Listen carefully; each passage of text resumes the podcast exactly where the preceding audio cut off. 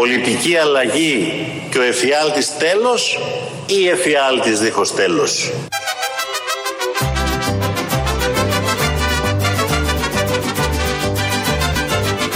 Καλύτερα ένα άθλιο τέλος παρά μια αθλιότητα χωρίς τέλος.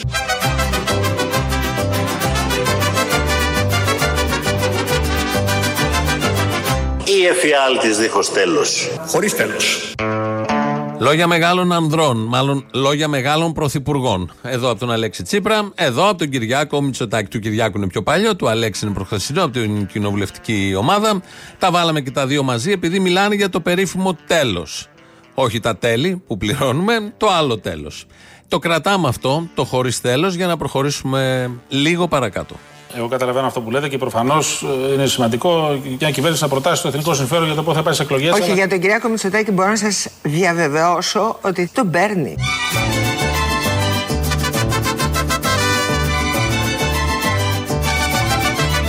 Τον παίρνει ε, ένα λάξ.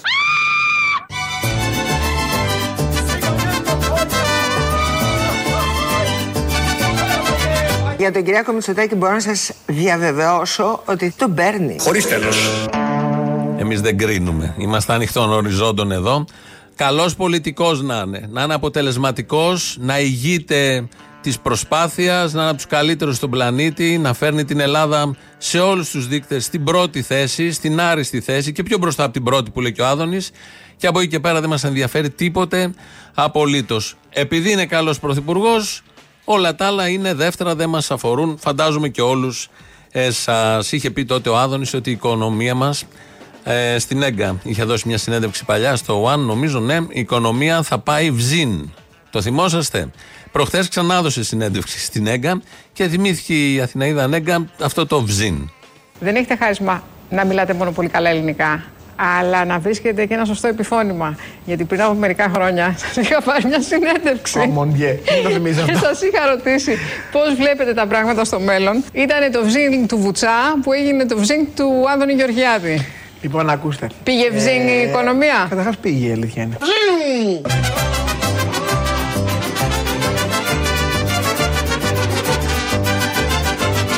Θα δείτε να φεύγει η οικονομία. Βζήμ! Τότε θα γίνονται δουλειές. Πώς θα φύγει η οικονομία. Βζήμ! Όλο αυτό που ζούμε είναι το βζίουν. Δεν είναι βζίν σκέτο, έχει και ένα ου, έτσι, αδρό προς το τέλος. Όλο αυτό που ζούμε με τα επιδόματα κάθε μέρα, με τις αυξήσεις στα καύσιμα, με τις αυξήσεις στα εισιτήρια των πλοίων. Αν τολμήσετε και βγάλετε εισιτήριο, θα καταλάβετε τι ακριβώς γίνεται. Με τις αυξήσεις στα αεροπορικά εισιτήρια. Με τις αυξήσεις στο σούπερ μάρκετ και τη ΔΕΗ την περίφημη που όλο περιμένουμε τις διευκολύνσεις της κυβερνήσεως, αλλά ποτέ δεν έρχονται και είχε μπει και λίγο ψηλά ο πύχης. Όλο αυτό και άλλα τόσα που ο καθένας έχει να πει πολλά είναι το βζίουν. Είναι οικονομικός όρος. Από τον αρμόδιο Υπουργό Ανάπτυξης είμαστε στη φάση βζίουν.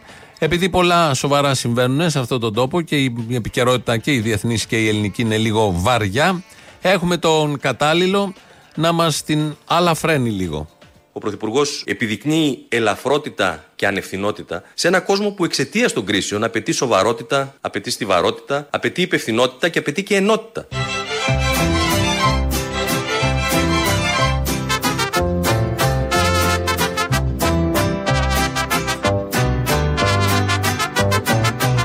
Ο Πρωθυπουργός επιδεικνύει ελαφρότητα και ανευθυνότητα. Ε και, απαντώ εγώ. Κανένα απολύτως θέμα δεν υπάρχει, δεν πέφτουμε από τα σύννεφα. Κάτι είχαμε καταλάβει και για αυτό που λέει ο κύριος Οικονόμου. Στην συνέντευξη λοιπόν του Άδωνιδος Γεωργιάδη στην Αθηναΐδα Νέγκα, κάποια στιγμή ε, πήγανε τη συζήτηση στο μνημόνιο και αν τα φάγαμε όλοι μαζί, όπως είχε πει ο Πάγκαλος. Και ο Άδωνης συμφώνησε ότι τα φάγαμε όλοι μαζί, αλλά έπρεπε να υπάρχει μια διαβάθμιση και ο ίδιος ο Πάγκαλος να το διαχωρίσει αυτό, ότι δεν τα φάγαμε όλοι με τον ίδιο τρόπο. Και φέρνει ένα παράδειγμα για να αποδείξει, κάνει κάτι συγκρίσεις μεταξύ ενός πολιτικού που κάνει κάτι και μεταξύ ενός υδραυλικού που κάνει κάτι.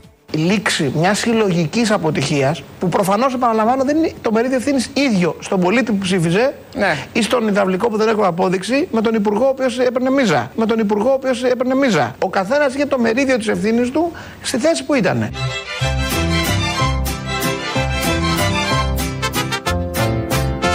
Εμείς δεν είμαστε της ανομαλίας.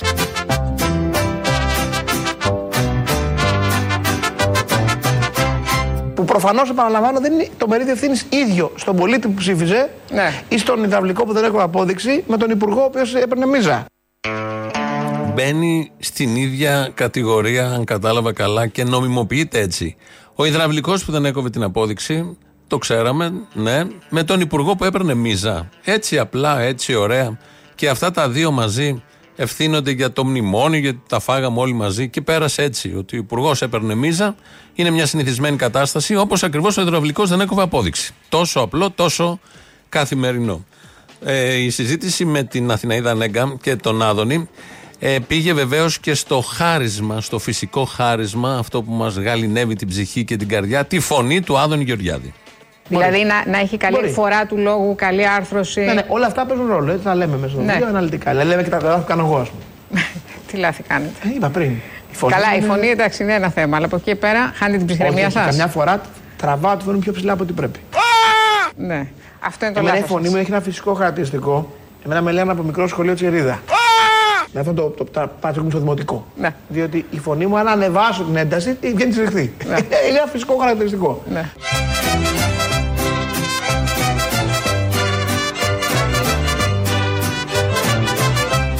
Εμένα με λένε από μικρό σχολείο Τσιρίδα. Έχει μια αξία να δούμε ποιος έχει επιβιώσει από τους συμμαθητές και από τους δασκάλους. Τον έλεγαν Τσιρίδα, φανταστείτε τι θα γίνονταν σε αυτό το σχολείο. Όλα τα παιδάκια φωνάζουν, αλλά το συγκεκριμένο το έκανε και Τσιρίδα. Πώς θα ήταν η φωνή του, πιο λεπτή, πιο παιδική. Είναι που είναι αυτό που ακούμε τώρα και μας κάπως επηρεάζει τον ψυχισμό και τα αυτιά και τη διάθεση και όλα. Δεν λέω για αυτά που λέει, λέω μόνο για τη φωνή. Πώς θα ήταν παιδάκι και τι ακριβώς θα ένιωθαν οι άλλοι συμμαθητές για να τον βγάλουν Τσιρίδα και πώς θα αντιδρούσαν και αν υπάρχουν στη ζωή όλοι οι υπόλοιποι. Εξαιτίας αυτής της Τσιρίδας που τον είχαν δίπλα μες στην αίθουσα, εμείς τουλάχιστον εδώ, τον έχουμε στα κανάλια, τον βάζουμε εδώ. Είναι και επιλογή να κλείσουμε, να χαμηλώσουμε το κουμπί. Πώς ακριβώς όμως χαρακτηρίζει ο ίδιος, έχει μια αξία, τη φωνή του. Τελικά, αν το βρεις το δικό σου ρητορικό στυλ, μπορεί τεχνικά να κάνεις λάθη, ναι, αλλά αν σε εκφράζει και είσαι αυθεντικός, θα περάσει τον κόσμο. Ναι. Εγώ παρότι έχω πολύ κακή φωνή. Αυτό θα σας έλεγα. Το έχετε μετατρέψει σε χαρακτηριστικό γνώρισμα. Η φωνή σήμερα είναι brand. Ναι. Δηλαδή, αν πάω να κάνω εκεί τις χορδές μου και την αλλάξω, θα χάσω. Δεν θα κερδίσω πια. Ναι. Πάω στο κινηματογράφο, είναι σκοτάδι, δίνω στον γιο μου popcorn, λέω Περσέα πάρα το popcorn και ακούω πίσω έχω Άδωνης. Δηλαδή, ε, ε, είναι κάπως σαν την Coca-Cola. Είναι η φωνή του Άδωνη. Εκνευριστική, σπαστική, ναι, ναι, εξελιχτή, ναι, πείτε ό,τι θέλετε. Αυτή είναι. Ναι. Αμέσως με ξέρεις.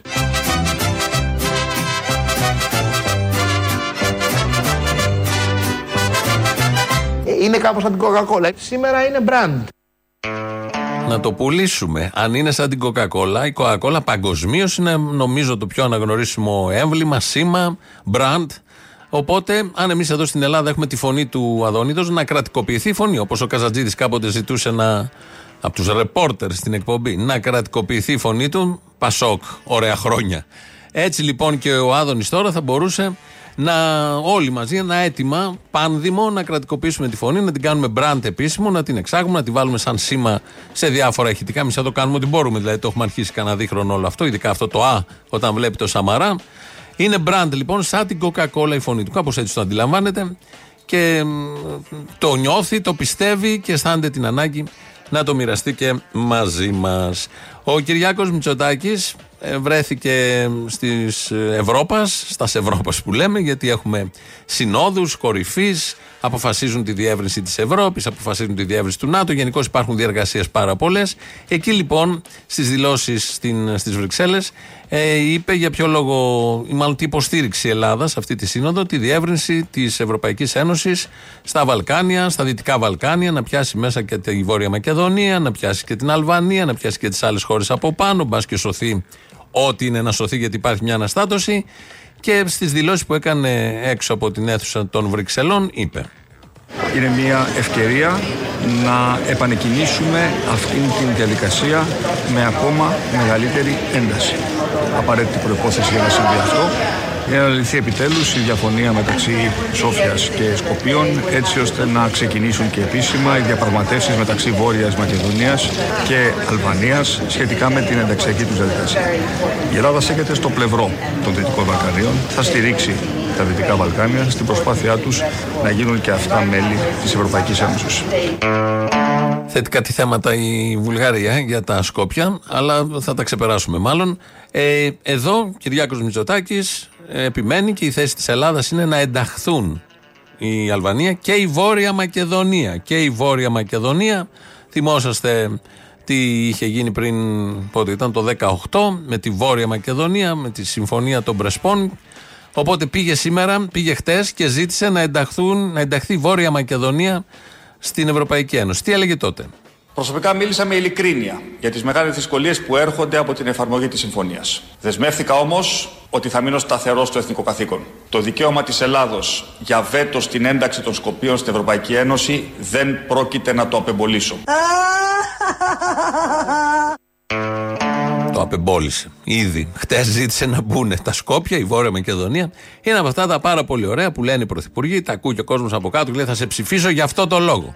Και δεν περνάνε ένα, δύο, τρία χρόνια, σε κάποιες περιπτώσεις και μήνες, και κάνουν το ακριβώς αντίθετο. Μα το ακριβώς αντίθετο, και τους ξαναψηφίζουν όμως για το ακριβώς αντίθετο. Και αυτό είναι ένα ωραίο, όχι στο, σε αυτό που κάνει ο Χ. Μητσοτάκης, ο Χ. Πρωθυπουργός, ο Χ. Πολιτικός, σε αυτό που γίνεται στο μυαλό του ψηφοφόρου. Που και το ένα και το αντίθετό του είναι δεκτά και αποδεκτά. Και τον θαυμάζει. Μην πω ότι τον θαυμάζει διπλά επειδή τον κορόιδεψε, που βέβαια δεν το νιώθει ο πολίτης ως κοροϊδία όλο αυτό και δεν κοροϊδεύεται το Έλληνας ειδικά, αλλά όμως κάπως το μπαλαμουτεύει στο μυαλό του, βρίσκει μια δικαιολογία και νιώθει ότι έχει βγει και από πάνω ο πολίτης γιατί διάλεξε το σωστό.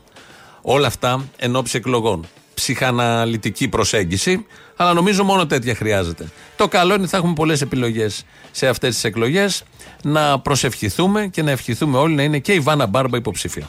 Θα είσαι υποψήφια στις επόμενες εκλογές? Το σκέφτομαι, αν, έχω την, αν είμαι ξεκούραστης και είμαι καλά με την υγεία μου. Τη φθορά του χρόνου τη φοβάσαι? Δεν τη φοβάμαι, με κουράζει, με αποτελειώνει πολλές φορές. Για μας τις ωραίες γυναίκες είναι αδυσόπιτες. Έχουν και τα θέματα τους οι ωραίες γυναίκες που πρέπει να είναι και υποψήφιες βεβαίως. Είναι αδυσόπιτη η φθορά του χρόνου. Το βάλαμε έτσι ως ε, κάτι αισιόδοξο, διότι αν είναι υποψήφια θα έχουμε ένα. Δεν ξέρω σε ποιο κόμμα τώρα θα είναι, αλλά δεν έχει σημασία. Ψηφίζεις Βάνα Μπάρμπα, δεν ψηφίζεις κόμμα. Άλλωστε έτσι κι αλλιώς, όποιο κόμμα και να ψηφίζεις από αυτά που κυβερνάνε, τα ίδια κάνουν περίπου, με κάποιες μικρές αποκλήσεις. Εξαιρείται ένα κόμμα που έχει σημαία του την αλήθεια. Την αλήθεια, εμείς την έχουμε και θα την έχουμε σημαία. Και χθες την είχαμε και σήμερα την έχουμε, κυρίως όμως θα την έχουμε σημαία στην ε, μάχη που έχουμε να δώσουμε στην επόμενη εκλογική αναμέτρηση. Αχ, ματαιώτης ματαιωτήτων, τα πάντα ματαιώτης.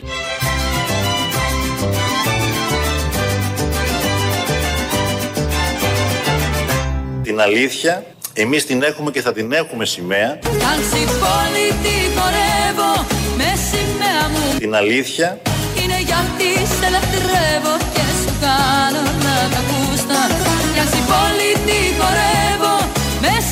Την αλήθεια. Ανοίξτε δρόμο να περάσουμε. Στην πάντα, στην πάντα. Με σημαία λοιπόν την αλήθεια πολιτεύεται ο Αλέξης Τσίπρας και σήμερα, οκ okay, για το σήμερα και χθες, χθες εννοεί, δεν εννοεί χθες, Πέμπτη. Εννοεί το χθες το κυβερνητικό, και αν κάτι έχουμε να θυμόμαστε όλοι ήταν αυτό, ότι είχε πορευτεί με την αλήθεια. Ό,τι είχε πει προεκλογικά τα έκανε όλα μετεκλογικά. Δεν άλλαξε μισό εκατοστό. Και λέγαμε πολιτικός είσαι, κάνε και μια αλλαγή. Όχι, επιμονή εκεί στην αλήθεια. Όπως ξεκίνησε έτσι πορεύτηκε. Και με αυτή τη σημαία τώρα, όχι ως φούστα αλλά ως αλήθεια, μπορεί και ως φούστα, δεν έχει σημασία. Δεν κρίνουμε. Όπως ακούτε, μπορεί να διεκδικήσει πάλι την Πρωθυπουργία. Αλλιώς θα μας μείνει ο Κυριάκος Μητσοτάκης, ο οποίος είναι κατά των επιδομάτων. Εμείς είμαστε οι παλαιοκομματικοί μαυρογιαλούροι των ρουσφετιών. Ξημερώματα, δίνεις δικαιώματα. Ξημερώματα δίνεις επιδόματα. Το εξήντα τοις εκατό της αύξησης λόγω της ρήτρας αναπροσαρμογής. Την επιδότηση του Fuel Pass. Ξημερώματα γυρίζω και πενήντα γίγαμπάιτ δωρεάν data στο κινητό τους. Ξημερώματα δίνεις ντολμαδάκια.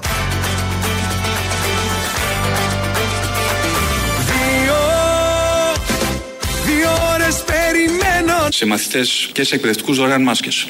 Δύο ώρες περιμένω. Παγούρια για τα παιδιά. Δύο δύο ευρώ το μήνα. Δεν με νοιάζει πλέον. Όταν ανοίγει ο λογαριασμός ρεύματος στο σπίτι, όταν το βλέμμα κοιτά το ράφι του σούπερ μάρκετ ή το μετρητή της βενζίνης. Ξημερώματα. Ξημερώματα δίνεις επιδόματα. Μια, Μια προπληρωμένη κάρτα ύψους εκατόν πενήντα ευρώ. Η βασική αμοιβή αυξάνεται κατά πενήντα ευρώ το μήνα. Και δεν με αναγνωρίζω. Χάρη στα σαράντα τρία δισεκατομμύρια κατά της πανδημίας, ένα αρχίδι σε κάθε ενήλικο. Το πιο σωστό από όλα είναι αυτό το τελευταίο. Το έχουμε πάρει και θα το ξαναπάρουμε γενικώς. Ε, εδώ έχουμε τη φωνή του Μητσοτάκη, τον βάλαμε μαζί με τον Αργυρό, να λέει ξημερώματα δίνεις επιδόματα. Έκανε κριτική στον Τσίπρα τότε που επίσης έδινε ξημερώματα επιδόματα. Και κάθε μέρα όλοι είναι σε ένα πι σι μπροστά για να δουν σε ποια πλατφόρμα ανήκουν, πώς μπαίνουν, πώς βγαίνουν.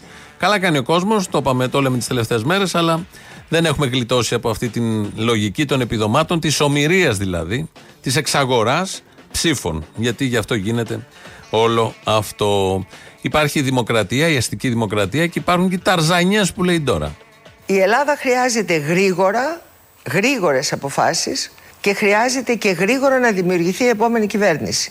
Και σας το λέω με όση πειθό μπορώ να έχω από την καρδιά μου, ότι δεν είναι ώρα για ταρζανιές.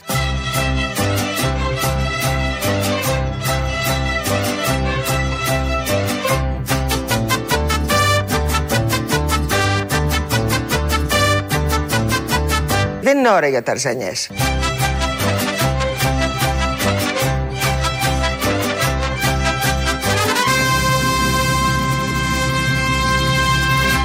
Με όση πειθό μπορώ να έχω από την καρδιά μου, δεν είναι ώρα για ταρζανιές. Δημοκρατία λέγεται. Μπορεί ο λαός να αποφασίσει ότι είναι ώρα για ταρζανιές. Δεν γίνεται, σύμφωνα με τη δική τους λογική, η σταθερότητα να είναι μόνο με ένα κόμμα στην εξουσία. Μπορεί ο λαός, ό,τι θέλει κάνει, να επιλέξει άλλο κόμμα. Το παράλληλο κόμμα. Να μην επιλέξει κανέναν από τους δύο. Ε, όλα, θέλω να πω, επειδή στη δημοκρατία μας λένε δεν υπάρχουν αδιέξοδα. Δεν γίνεται όταν κάτι δεν πάει σύμφωνα με την όρμα και έτσι όπως το έχουν σχεδιάσει να λέγεται ταρζανιά, άρα περιπέτεια, άρα δεν ξέρουμε τι κάνουμε. Αυτά λοιπόν τα πολύ ωραία από τα υλικά που βγήκαν σήμερα και τις συνεντεύξεις που έδωσαν σήμερα οι πολύτιμοι συνεργάτες μας. Εδώ είναι η Ελληνοφρένη όπως κάθε μέρα, δύο έντεκα δέκα ογδόντα οκτακόσια ογδόντα το τηλέφωνο επικοινωνίας. Χθες το μεσημέρι ήταν εδώ, βράδυ πήγε Θεσσαλονίκη, έβρεξε. Παραλίγο να μην γίνει παράσταση, σταμάτησε η βροχή, έγινε η παράσταση, τα πάνε εκεί πολύ ωραία. Σήμερα είναι πάλι εδώ, γύρισε το πρωί. Πολυεργαλείο. Και είναι δίπλα εδώ, στα πέντε μέτρα, σας περιμένει να σηκώσει αυτό το τηλέφωνο και να του πείτε τους καημούς και τους αναστεναγμούς σας. radio παπάκι παραπολιτικά τελεία τζι άρ, μόνο για καημούς. Αυτό το βλέπω εγώ αυτή την ώρα. Ο Χρήστος Μυρίδης με αναστεναγμούς. Πατάει και κανένα κουμπί αραιά και πού, μέχρι στιγμής σωστά. ελληνοφρένια τελεία νετ τελεία τζι άρ, το επίσημο site του ομίλου Ελληνοφρένια, εκεί μας ακούτε τώρα live μετά ηχογραφημένους. Στο YouTube μας βρίσκεται στο Ελληνοφρένια Official, από κάτω έχει και διάλογο να κάνετε. Πάμε να ακούσουμε πρώτο μέρος λαού, αμέσως μετά κολλητά οι πρώτες διαφημίσεις. Έλα, καλησπέρα. Καλησπέρα. Γεια σας από όλοι, Λεβέντη. Γεια χαρά, Νταν. Γεια χαρά, Νταν και τα κουκιά μπαγκλάν. Θα πω μια κουβέντα. Αυτά που λέει ο Θήμιος είναι όπως τα λέει και είναι. Όλοι είναι, για να μην σου πω γιατί. Για τον Μπούτσο Καβάλα, το λέω έτσι σεμνά. Μπράβο, για τον Μπούτσο Καβάλα. Μην μιλάτε έτσι, κύριε. Είναι μαζί όλοι για τον Μπούτσο Καβάλα αυτοί. Οπότε, σωσμό δεν έχουν, Λεβέντη μου. Αυτό ήθελα να πω και σε ευχαριστώ πολύ που μ' άκουσες. Έλα μωρή Λουλού. Τι θες ρε? Να σου μιλήσω. Καλά κάνεις. Συγγνώμη ρε φίλε, δεν σε έχω ράψει τα αρχίδια. Απλά... Σου είπα εγώ ότι με έχεις ράψει τα αρχίδια σου. Α, αυτό. Να σε ρωτήσω τώρα κάτι. Επειδή ακούω διάφορα, ρα... διάφορα ραδιόφωνα και ακούω την αντιπολίτευση με τεπιτάσεως να ζητάει εκλογές. Δηλαδή τι, αν είχαμε ΣΥΡΙΖΑ. Με επίταση δηλαδή, με επίταση. Ναι, πώς τα βλέπεις τα ελληνικά μου, τα στρώνω. Είσαι ελληνομαθής που στρώνει. Που στρώνει. Ακριβώς αυτό είμαι και, δυο... και τρεις φορές πάω και για τρίτη φορά παππούστης, οπότε είμαι μια χαρά. Α. Ναι, ναι, ναι, φιλαράκι, τα παιδιά μου θέλουν να κάνουν. Τα παιδιά σου γαμπιούνται από ό,τι κατάλαβα. Ναι, ρε, ας σου πω τώρα. Έχω ακούσει που λες την αντιπολίτευση να ζητάει εκλογές. Δηλαδή. Αν είχαμε ΣΥΡΙΖΑ τώρα δεν θα είχαμε δυόμισι ευρώ το καύσιμο, δεν θα είχαμε φτώχεια, δεν θα έχουμε ακρίβεια στο σούπερ μάρκετ. Όχι, γιατί δεν είχε αφήσει άδεια ταμεία, είχε αφήσει και τα εκατομμύρια, θα τα μοίραζε yeah. ο Τσίπρας δίκαια, θα έπαιρνε τα εργοστάσια από τους μεγάλους. Μπράβο, δεν θα είχε αυτά. Θα κρατικοποιούσε τα τα κανάλια όλα και όλα τα μέσα παραγωγής. Μπράβο, δεν θα είχε αυταπάτες, θα έσκιζε τα μνημόνια, θα ναι, το πρόγραμμα. Και δεν θα είχαμε θεματάκια τώρα να συζητάμε, άι στο διάλογο. Η μόνη μας καούρα θα ήταν να πάμε στον Αλκίνο Ιωαννίδη στο Θέατρο Βράχων. Εσύ θα είσαι, ρε μ***κι. Πού? Στον Ιωαννίδη. Ε, θα πάω να το δω. Θα πάω να το δεις. Ναι. Ωραία, θα έρθω κι εγώ. Να σου πω, θα παίξεις πουθενά. Άντε, μπα***κα, μα... με γάμισε πάλι, άλλα ήθελα να πω και άλλα με βάζεις να λέω. Τι θα γίνει με σένα, ρε που... Έλα, τι ήθελες να πεις, θα παίξω το Σεπτέμβρη, λέγει. Ήθελα να... το Σεπτέμβρη. Ναι, ρε μαλάκα, το Σεπτέμβρη. Καλά, ξαναβάλουνε μάσκες το Σεπτέμβρη και θα θέλουν εμβόλια και δεν έχω... Δεν είναι αυτό, θα το κάνω για να παίξω προεκλογική περίοδο. Έλα, σου περνάω και μήνυμα. Άμα, το. Καλά, ναι, δεν το έχουμε καταλάβει τι πάμε για προεκλογική περίοδο. Τέλος πάντων, άντε γάμι, τα ξέχασα τα υπόλοιπα. Φιλιά στα κολομέρια, θα έρθουμε να σε δούμε, να τα πούμε. Σου πιάσω το κολαράκι, θέλω ρε φίλε, μπεθαίνω. Καλησπέρα. Καλησπέρα. ε, Εκτός από τώρα στη Θεσσαλονίκη, πότε έχεις ξανά άλλη παράσταση για να κλείσεις εισιτήρια? Από πού είσαι? Από το εξωτερικό. Κύπρο. Σταμάτα, Κύπρο. Τώρα το Σεπτέμβρη πάμε πάλι. Σεπτέμβρη. Mm, θα ανακοινώσω. Okay. Για καμιά ε, Αθήνα το βλέπω. Φεστιβάλ, το, στο φεστιβάλ της Κνέα θα είσαι. Κάτσε να γίνει φεστιβάλ, μην έχουμε εκλογές. Ωραία. Εντάξει, thanks. Το χίλια οκτακόσια είκοσι δύο, στις είκοσι δύο Ιουνίου, είχαν αφορήσει τον Ανδρούτσο, το Υπουργείο Θρησκείας, εν ώψη ενός συμμοριτοπόλεμου. Ό,τι είχε γίνει και με το Βελουχιώτη. Λοιπόν, και επειδή πάλι αυτός ο Ιστηριζέα και ο γυμναστηριακός μας σκοτίζουνε ή σε σκοτίζουνε, διότι εσύ είσαι μικρότεροι, εμείς είμαστε μεγαλύτεροι και έχουμε πρόβλημα. Τέλος πάντων, αυτά είναι δικά σου, πηδήξου μαζί σου ε, ή πηδηχτείτε με ό,τι σας τίνει. Φιλιά πολλά. Καλό καλοκαίρι, αγόρι μου. Ο μπάφος. Ωραίο είναι. Μια χαρά είναι.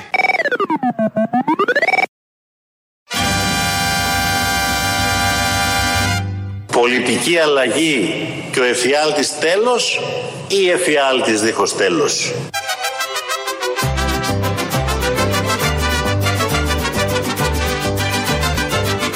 Καλύτερα ένα άθλιο τέλος παρά μια αθλειότητα χωρίς τέλος.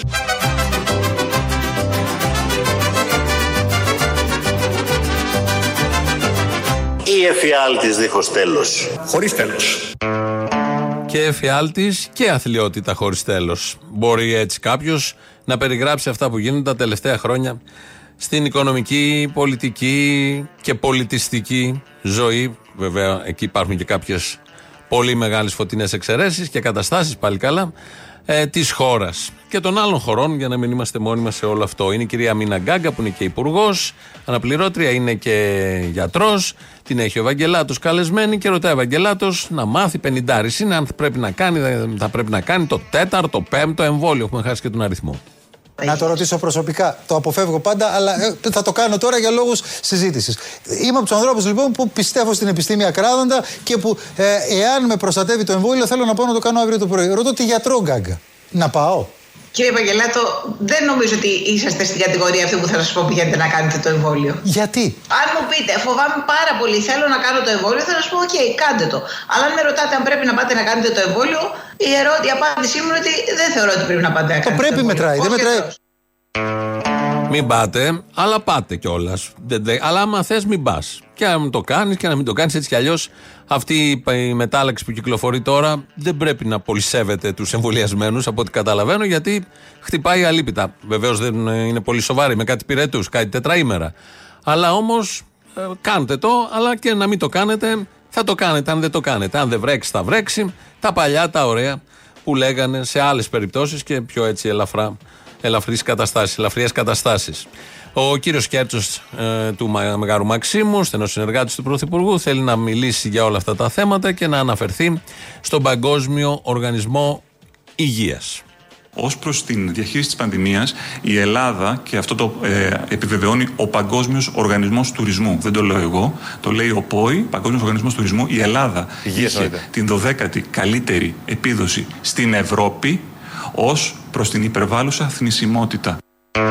Σε αυτό το μέγαρο η λέξη τουρισμός, η έννοια τουρισμός, η εικόνα του τουρισμού τρυπώνει σε όλα τα σοβαρά θέματα. Δεν μπορούν να ξεφύγουν από αυτό. Ενώ λοιπόν το λέει και ΠΟΗ, λέει και τα αρχικά, τον λέει δεύτερη φορά τουρισμό. Αντί για έψιλον βάζει τον τουρισμό. Λογικό, το καταλαβαίνουμε. Είναι και η κούραση της σεζόν, έρχονται και εκλογές. Ε, να ξαναγυρίσουμε λίγο στη Βάνα Μπάρμπα. Έχεις πει το εξής: όταν γεννηθείς άσχημη, μπορείς να γίνεις πιο εύκολα αποδεκτή σαν καλή ηθοποιός.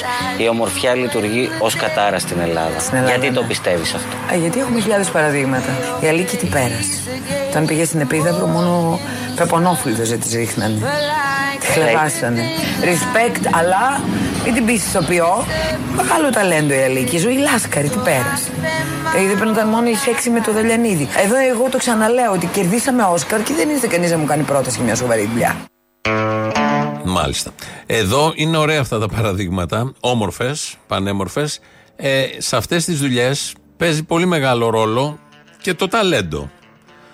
Ωραία η ομορφιά, εκτιμητέα, αλλά το ταλέντο νομίζω είναι πολύ βασικό, ειδικά σε τέτοιου τύπου δουλειές όπως είναι το θέατρο, κινηματογράφος και όλα τα υπόλοιπα. Δεν μετράνε τόσο τα βραβεία, ούτε τα εισιτήρια του κινηματογράφου. Σε μια χώρα, μάλιστα, ειδικά για τις δύο πρώτες, Αλίκη και Λάσκαρη, που μέσω του κινηματογράφου είχε ένα παράθυρο προς τη ζωή και πήγαιναν έτσι κι αλλιώς να δούνε, να θαυμάσουνε.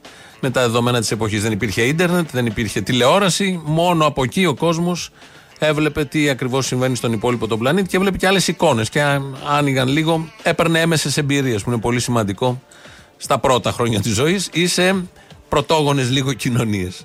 Ε, Λαός τώρα, μέρος δεύτερον.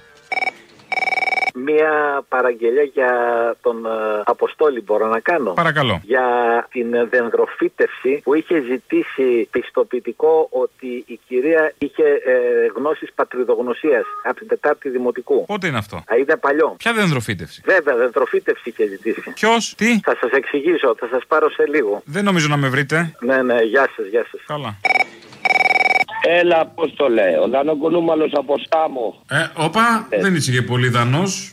Ε, ναι, τώρα που κατέβηκα ήθελα να δω τα τέτοια. Θα ξεκινήσω δύο αστεία και δύο σοβαρά και μια παραγγελιά. Λοιπόν, τα αστεία είναι απαραίτητα. Ε, πολύ απαραίτητα. Μάλιστα. Πολύ απαραίτητα. Θα χορτάσουμε. Μέρα της, μέρα, μέρα της μουσικής εχθές, ο μαλάκας ο Αυτιάς εδώ, το πατριωτάκι μας, το γλύφτης, αντί να πει ότι πρέπει να βάλουν γιατρούς σε όλα τα νησιά, παρακαλάει και γλύφτης και κάνει τσιπούκια στον καθέναν. Ένα μηδέν. Δεύτερον, η Σιριδέα, καλά είναι που λέει ο Τσακαλώτος, αντί να τον πείθει, πείθει και τα πιθήκια. Είναι μια καλή εκδοχή, εγώ πιστεύω. Με τον Αλέξη για πάρα πολλά χρόνια, πότε με πείθει, πότε το πίθι, πίθι το πίθι. Και τα σοβαρά είναι το εξής. Πίθι το πίθι. Μου είπε ένας φίλος στρατιωτικός που είναι συνταξιούχος ότι πήρανε όλους τους τίκερ τους πυράβλους από εδώ, πιάσαν τα νησιά. Είμαστε ξεβράκωτοι και δεν τη λένε την αλήθεια. Γι' αυτό ο Γερμανός έκανε τις δηλώσεις ότι έστειλε όπλα, τίκερ και πυράβλους. Και το τέταρτο και πιο σημαντικότερο για μένα είναι η ομιλία του Παφίλη εχθές στη Βουλή εικοστή πρώτη Ιουνίου, ο οποίος αναφέρθηκε για τον τρομονόμο ότι όποιος λέει τη γνώμη του παρακινεί, λέει, τις μάζες και θα ποινικοποιείται. Αυτό είναι που λέει το τραγούδι και ήρθες πάλι πίσω σαν τον τρομονόμο. Αυτό. Κι ήρθες πάλι πίσω σαν τον τρομονόμο που στον τόπο του εγκλήματος γυρνάν.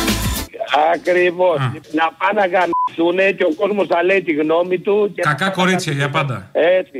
Κι αν συγγνώμη μου ζητάς, ξέρω πως μόνο. Πίθη το πίθη. Να με σκοτώσετε ξανά. Πάρτα μοριάρωστη.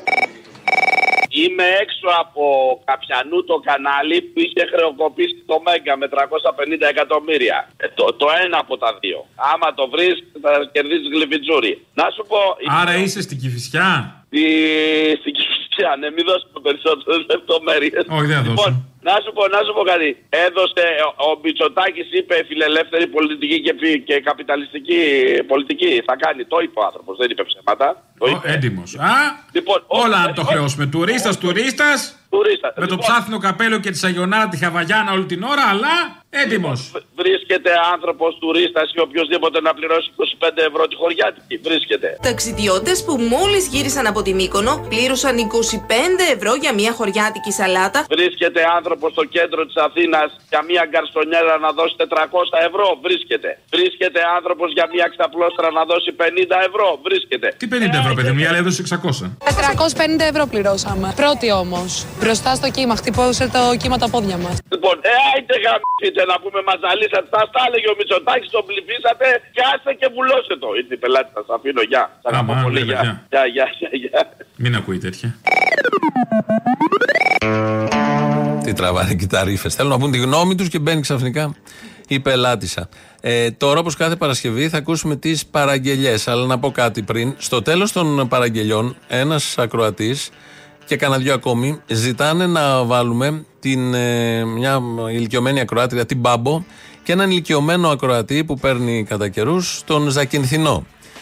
Ε, κάνει ένα παιχνίδι ο Αποστόλης με αυτούς και ο ακροατής λέει αυτό που και εμείς πιστεύουμε, ότι αυτοί οι δύο και κάποιοι άλλοι ηλικιωμένοι ακροατές, ειδικά όμως αυτοί οι δύο, ε, μας δίνουν δύναμη. Είναι σε αυτή την ηλικία, ακούγεται από τη φωνή ότι είναι πολύ μεγάλοι άνθρωποι και έχουν όμως ένα κέφι, ειδικά η Μπάμπο γελάει, μάλιστα σαρκάζεται με τα αστεία περί θανάτου που κάνει ο κάφρος μέσα και γενικώς λένε αυτό που θέλουν, έχουν τη διάβγεια την πνευματική, τη θέληση να πάρουν τηλέφωνο σε μια εκπομπή, να ακούσουν μια εκπομπή και να μιλήσουν.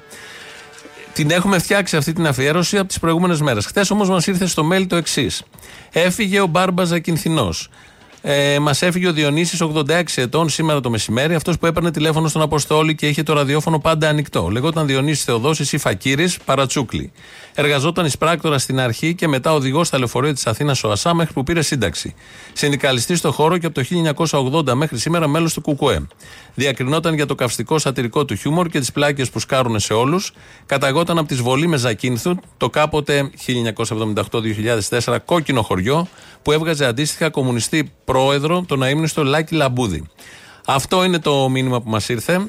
Έχουμε αφήσει την παραγγελιά των ακροατών, έχουμε αφήσει και τη φωνή της Μπάμπος, όπως την λέμε εμείς, και τη φωνή του Μπαρμπαζακυνθινού, γιατί έτσι κλείνουμε.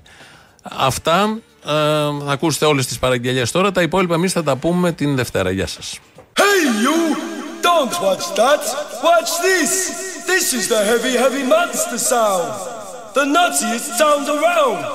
So if you've come in off the street and you're beginning to feel the heat, well, listen, Buster, you better start to move your feet to the rockin'est, rock-steady beat of madness.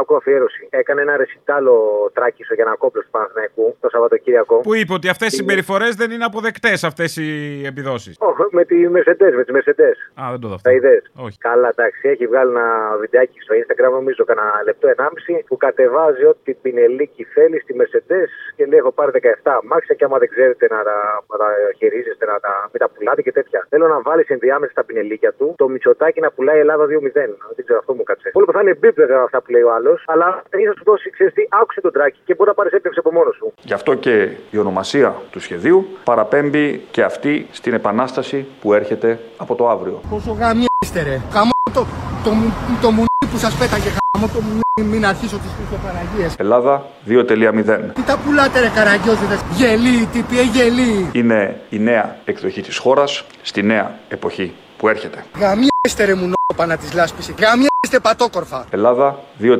μηδέν. One step beyond.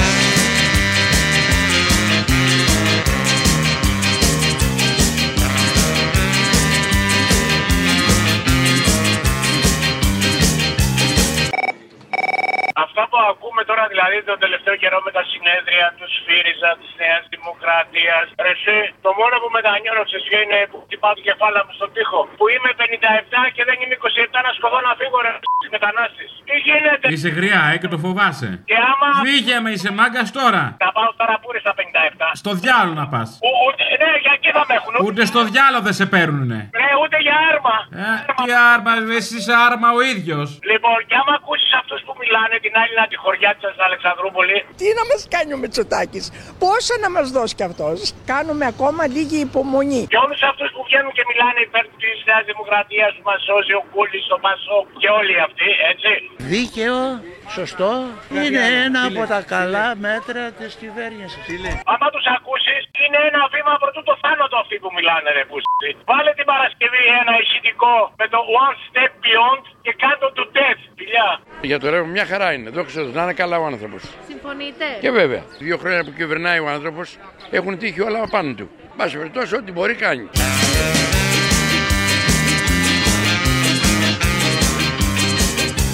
Δεν υπάρχει και κανένας καλύτερος. Βρέσω μου έναν καλύτερο που να αναλάβει την Ελλάδα.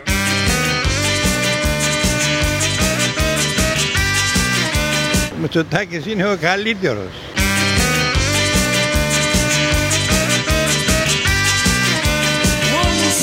Two. Death. Ένα βήμα πριν τον θάνατο. Έλα, ρε, τι έγινε. Καλά. Καλά, ζεσταίνεσαι.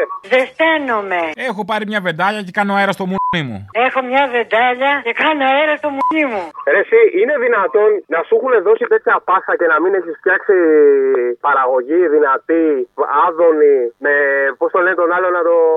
Το μαλάκα, πώς το λέγα στην παρουσίαση, ρε. Ποιον από όλους, είναι πολύ. Ε, ναι, εντάξει, σωστά. Ήτανε που ήταν στη Δημοκρατική, στη Δημάρ, ο Ψαριανός. Ο Ψαριανός. Μπράβο. Μπράβο. Θέλω την Παρασκευή να φτιάξεις Ψαριανό. Του λέει ο.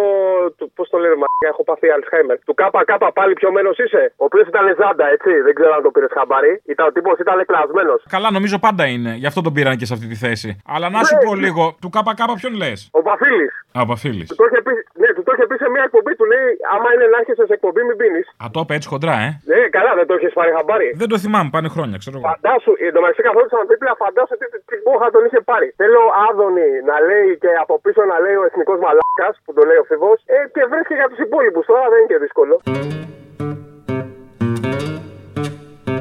Ας πούμε ότι ο νόμος είναι το δίκαιο του εργάτη. Είναι λάθος. Άλλη φορά να μην πίνεις όταν έρχεσαι. Τι να σου πω τώρα. Τι νερό καλέ πίνετε. Μιλάμε. Τέλος, μπροστά μπροστά και νίδι, παραστάτη αγκαλιά, η πουνάκνα και το γαμό τα παιδιά. Και μελαγχολικός κρατώντας ημιολάβαρο να ανοίγει την πομπή ο εθνικός. Ο εθνικός. Ο εθνικός μαλάκας. Μέσα σε αυτό το γενικό έτσι, πλαίσιο εφορίας, βάλε και ένα τσικουλάτα τσικιτά, ρε φίλε, με τον Ξανθιώτη. Αιντι μάλε, τσικουλάτα τσικιτά. Εντάξει. Αυτό. Αν θες βάλ το Παρασκευή έτσι για παραγγελιά. Αν θες να πάμε πανηγυριώτικο, γεύτικο, θα το κάνω. Καιρό έχω να ζητήσω παραγγελιά, τέτοια. Με ζαλίζει η ομορφιά σου. Τα έχω κάνει όλα εκτός από λήφτη. Το καυτό το φορέμα σου. Η στολή του εθελοντή. Και στο παρόταν χορεύεις. Χοροδίες, φιλαρμονικές. Μάτια μου γλυκά με τρελαίνεις. Μάνα μου η χωρίστρα σου. Άιντι μάλε τσικουάτα τσικιτά, τσικι τσικιτά. Γιάννα σοκολατάκι. Άιντι μάλε τσικουάτα τσικιτά, τσικι τσικιτά. Την πλέναμε, τη βάζαμε, την πλέναμε, τη βάζαμε. Good. Άιντι μάλε τσικουάτα τσικιτά, τσικι. Βαγγέλη, τον κάνεις τεράστιο. Τι να φτάσει η γλυκιά μου και τα έτσι και τα αλλιώς.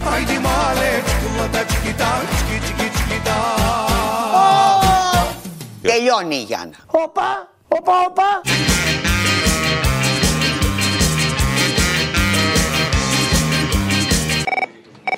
Πρόντο. Λέγε. Κάμερας στραμμένη πάνω μου, στις πόλεις στο κέντρο. Τι είναι αυτό. Active member. Έπρεπε να το ξέρω, ε. Ένας μπάτσος έρχεται στο ένα μέτρο. Oh. Δεν έχεις ακούσεις. Όχι. Παίρνει πόζα και ρωτάει ποιος είσαι και που πας. Γιατί χαμόγελας. Αυτό. Κάμερα στραμμένη πάνω μου. Στις πόλεις στο κέντρο. Κι ένας μπάτσος δίπλα μου. Κατούράει σε δέντρο. Και συγχρονώς με ρωτάει. Από πού σε και που πας. Γιατί χαμόγελας. Κι αφού τον τεινάζει ελαφρά, έρχεται στο ένα μέτρο. Δείχνει στην κάμερα να ζουμάρει κέντρο. Παίρνει πόζα και ρωτάει από πού σε και που πας. Γιατί χαμογελάς. Γιατί έτσι, έτσι γουστάω. Κατά του νόμου το μάτι, στέκομαι και ποζάρω. Χαμογελάω χωρίς δεύτερη σκέψη. Αλλιώς ρουφιάνε θα μου σαλέψει. Βάζει στον Κύπριο τον Υπουργό, βάζει τον Χακιμούνα, τον Χατζηφλουέντερ, βάζει και τον εκείνο που είχε πάρει στο Sky για τον Κύπριο των αυτών. Και χώσε και μία αναβίση από πίσω που λέει τα κυπριακά το τραγούδια. Τα μπάλαμε, πως το λέει, εντάξει, κυπριακό όλο, έλα, γεια. Χατζημούνα. Στα ψηλότερα σημεία του σπιτιού. Κοιμισμένοι, ξυπνάτε όλοι σας! Μπορώ να κάνω καλά τον αετό. Τσιου! Είσαι βλάγας.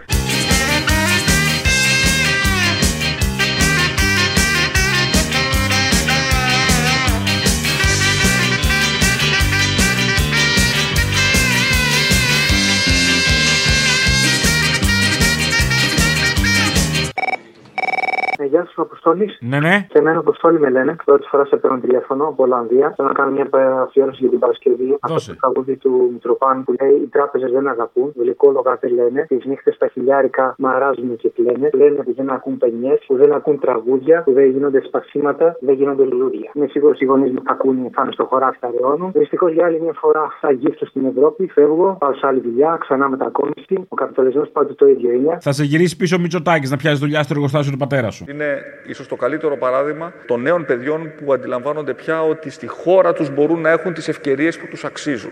Αποκλείεται, δεν έχει εργοστάσιο, βαντάζομαι απλά ροδάκινα μαζεύει. Ας το κάνει εργοστάσιο τα ροδάκινα, δεν καταλαβαίνω. Οι τράπεζες δεν αγαπούν, γλυκόλογα δεν λένε. Τις νύχτες τα χιλιάρικα βουρκώνουνε και κλαίνε. Λένε που δεν ακούν παινιές, που δεν ακούν τραγούδια, δεν γίνονται σπασίματα, δεν γίνονται λουλούδια.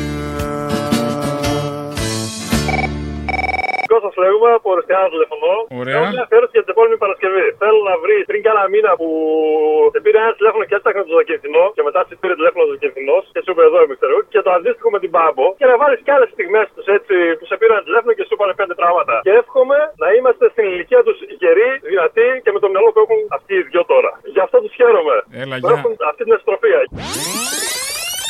Η Μπαμποζή! Η Μπαμποζή, τσακίστε τους Ναζί! Ναι, ρε, που σ***, αυτή, αυτή η γυναίκα, φίλε, έρωτας, έρωτας. Τις λες κάθε φορά, άντε, δεν σε, δε σε βλέπω για την επόμενη και σε παίρνει και σου λέει δεν είμαι μ***. Α, τώρα που την προκάλεσες θα πάρει, θα δεις. Έτσι.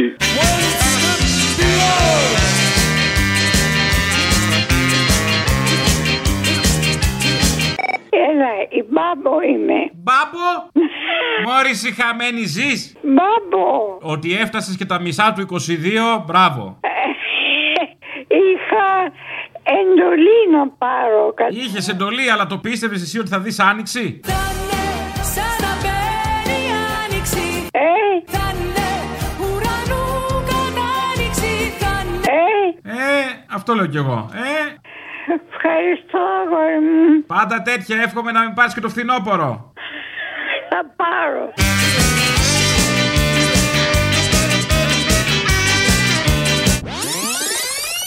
Η Μπάμπο έδωσε παρόν και να μας δώσει το παρόν και ο Ζακυνθινιός.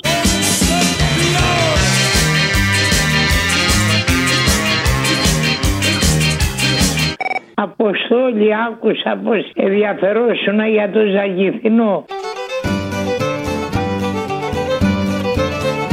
Έλα ζεις, άντε ρε παιδί μου, με έχεις ανησυχήσει. Έτσι θα δίνετε παρουσίες, θα λες Ζακυνθινός, παρόν.